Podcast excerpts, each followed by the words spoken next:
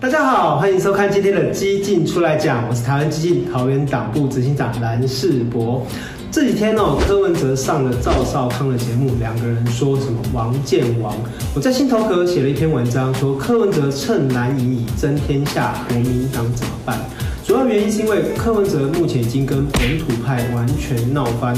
他最好的方式当然是要寻求2014年的胜选模式，只是差别从抬轿的民进党换成国民党。或者另外一个方式是他来争取2018年的模式，透过他的媒体声量来继续壮大白色力量，争取他卡都的机会，在弃保效应中夺得大位。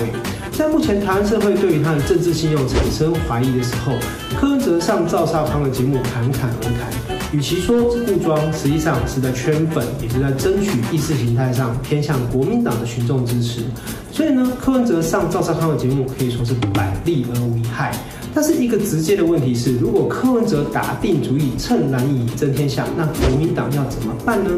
我认为柯文哲在节目中说正确的资讯是防疫的重要一环，但是我认为他自己在节目中的内容却漏洞百出。我们举例来讲好了。在10分17秒的时候，他就宣称他是在当天才第一次见到环南市场自治会长。我那一天是第一次看到他，真的以前没见过。后来还说自己被中央设局，但是呢，马上就被林静怡前委员起脸，说柯文哲早就遇过会长，甚至当天还是很早就到达现场，而媒体也拍到他们聚在一起讨论的画面。至于网络名人是茶猫，他也发出了台北市自己发布的采访通知，上面也有写记者会。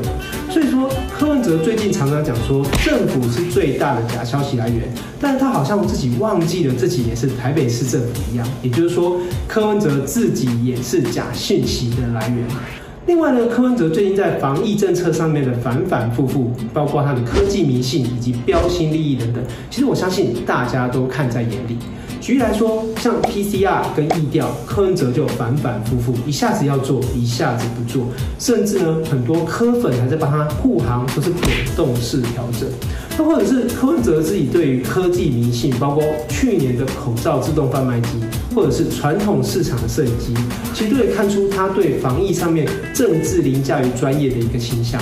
为了跟中央互别苗头，从台北通到疫苗预约系统，其实都可以看出柯文哲他的政治目的之所在。所以呢，柯文哲其实一直在复制他在2014年选举的被害者形象，甚至将前瞻预算说成是他跟民进党拆伙的理由。但是如果我们来看数据的话，我们会发现台北市的统筹分配款109年是524亿，高雄市只有451亿，桃园市甚至只有263亿。所以要怎么把对于这个资源统筹分配平均预算的这样的一个前瞻说成是一种分赃，我相信这对台北市民甚至于全国的百姓说都是不公平的。甚至于他把监督他的台北市议员苗博雅说成是在对执政党表忠。那我们能问的问题是，如果台北市议员不能监督市政，那么柯文哲明明问鼎2024年大选，就不应该受到全国的监督吗？有这种既要新闻光环又拒绝民意监督的市政自助餐吗？所以呢，我们认为柯文哲总是喜欢在防疫记者会上面强调台北市长者的疫苗接种率，因为数字很漂亮，7月7号就说有92.98%。可是呢，在昨天公布的75岁以上的接种率，第一名却是桃园市的76.55%。